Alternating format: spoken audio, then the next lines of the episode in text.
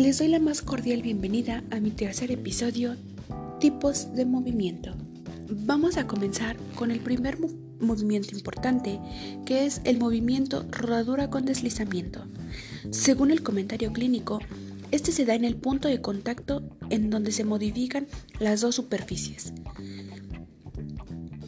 El CR es en el punto de contacto en la que la superficie se encuentra en contacto. El segundo movimiento es el movimiento de deslizamiento rodadura sin deslizamiento. Según el examen clínico, la cabeza femoral respecto al acetábulo. Comentario mecánico, el punto de contacto en una de las dos superficies es idéntico durante el movimiento de rotación. El comentario clínico favorece la concentración de fuerzas de rozamiento. El tercer movimiento es el movimiento de pivote. El examen clínico nos dice que la cabeza radial está respecto al cóndilo humeral en la pronosupinación. El comentario mecánico nos dice que el eje de rotación es perpendicular a la superficie de contacto, mientras que el comentario clínico nos dice que es para las articulaciones congruentes.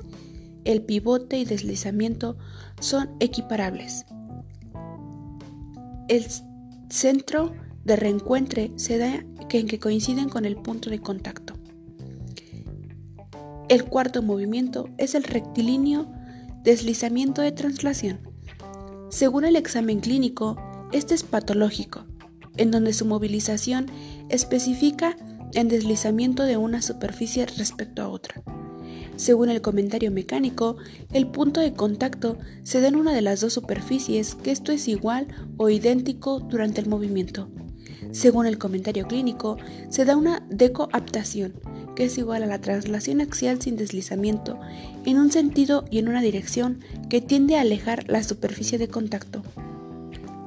El cuarto movimiento, pero no menos importante, es el de bostezo, que según el examen clínico es un movimiento angular y la apertura de un lado de una, de, una interlínea.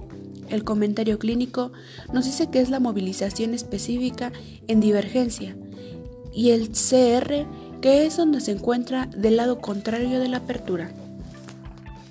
Otro movimiento importante es el de rodamiento. Nos dice que este movimiento en el cual el centro de la rotación, o sea, el punto de velocidad relativa de los segmentos del cuerpo que se mueven, es alrededor de cero con respecto al plano de referencia. Se sitúan siempre en dos superficies articulares. El siguiente movimiento es el de rotación. Se produce en el plano transversal. Los, los patrones diagonales de movimiento se producen cuando los componentes de tres planos cardinales en movimiento se combinan al mismo tiempo. Existen puntos importantes que no debemos de perder de vista dentro de los movimientos. Para simplificar el análisis es útil recordar ciertas reglas. La primera regla es que no todos los movimientos se realizan en el plano. Regla 2. Todos los movimientos se realizan alrededor de un eje. Regla 3. Cada movimiento está definido por un plano y un eje. Regla 4. Opuestos entre sí y se realizan en el mismo plano y eje.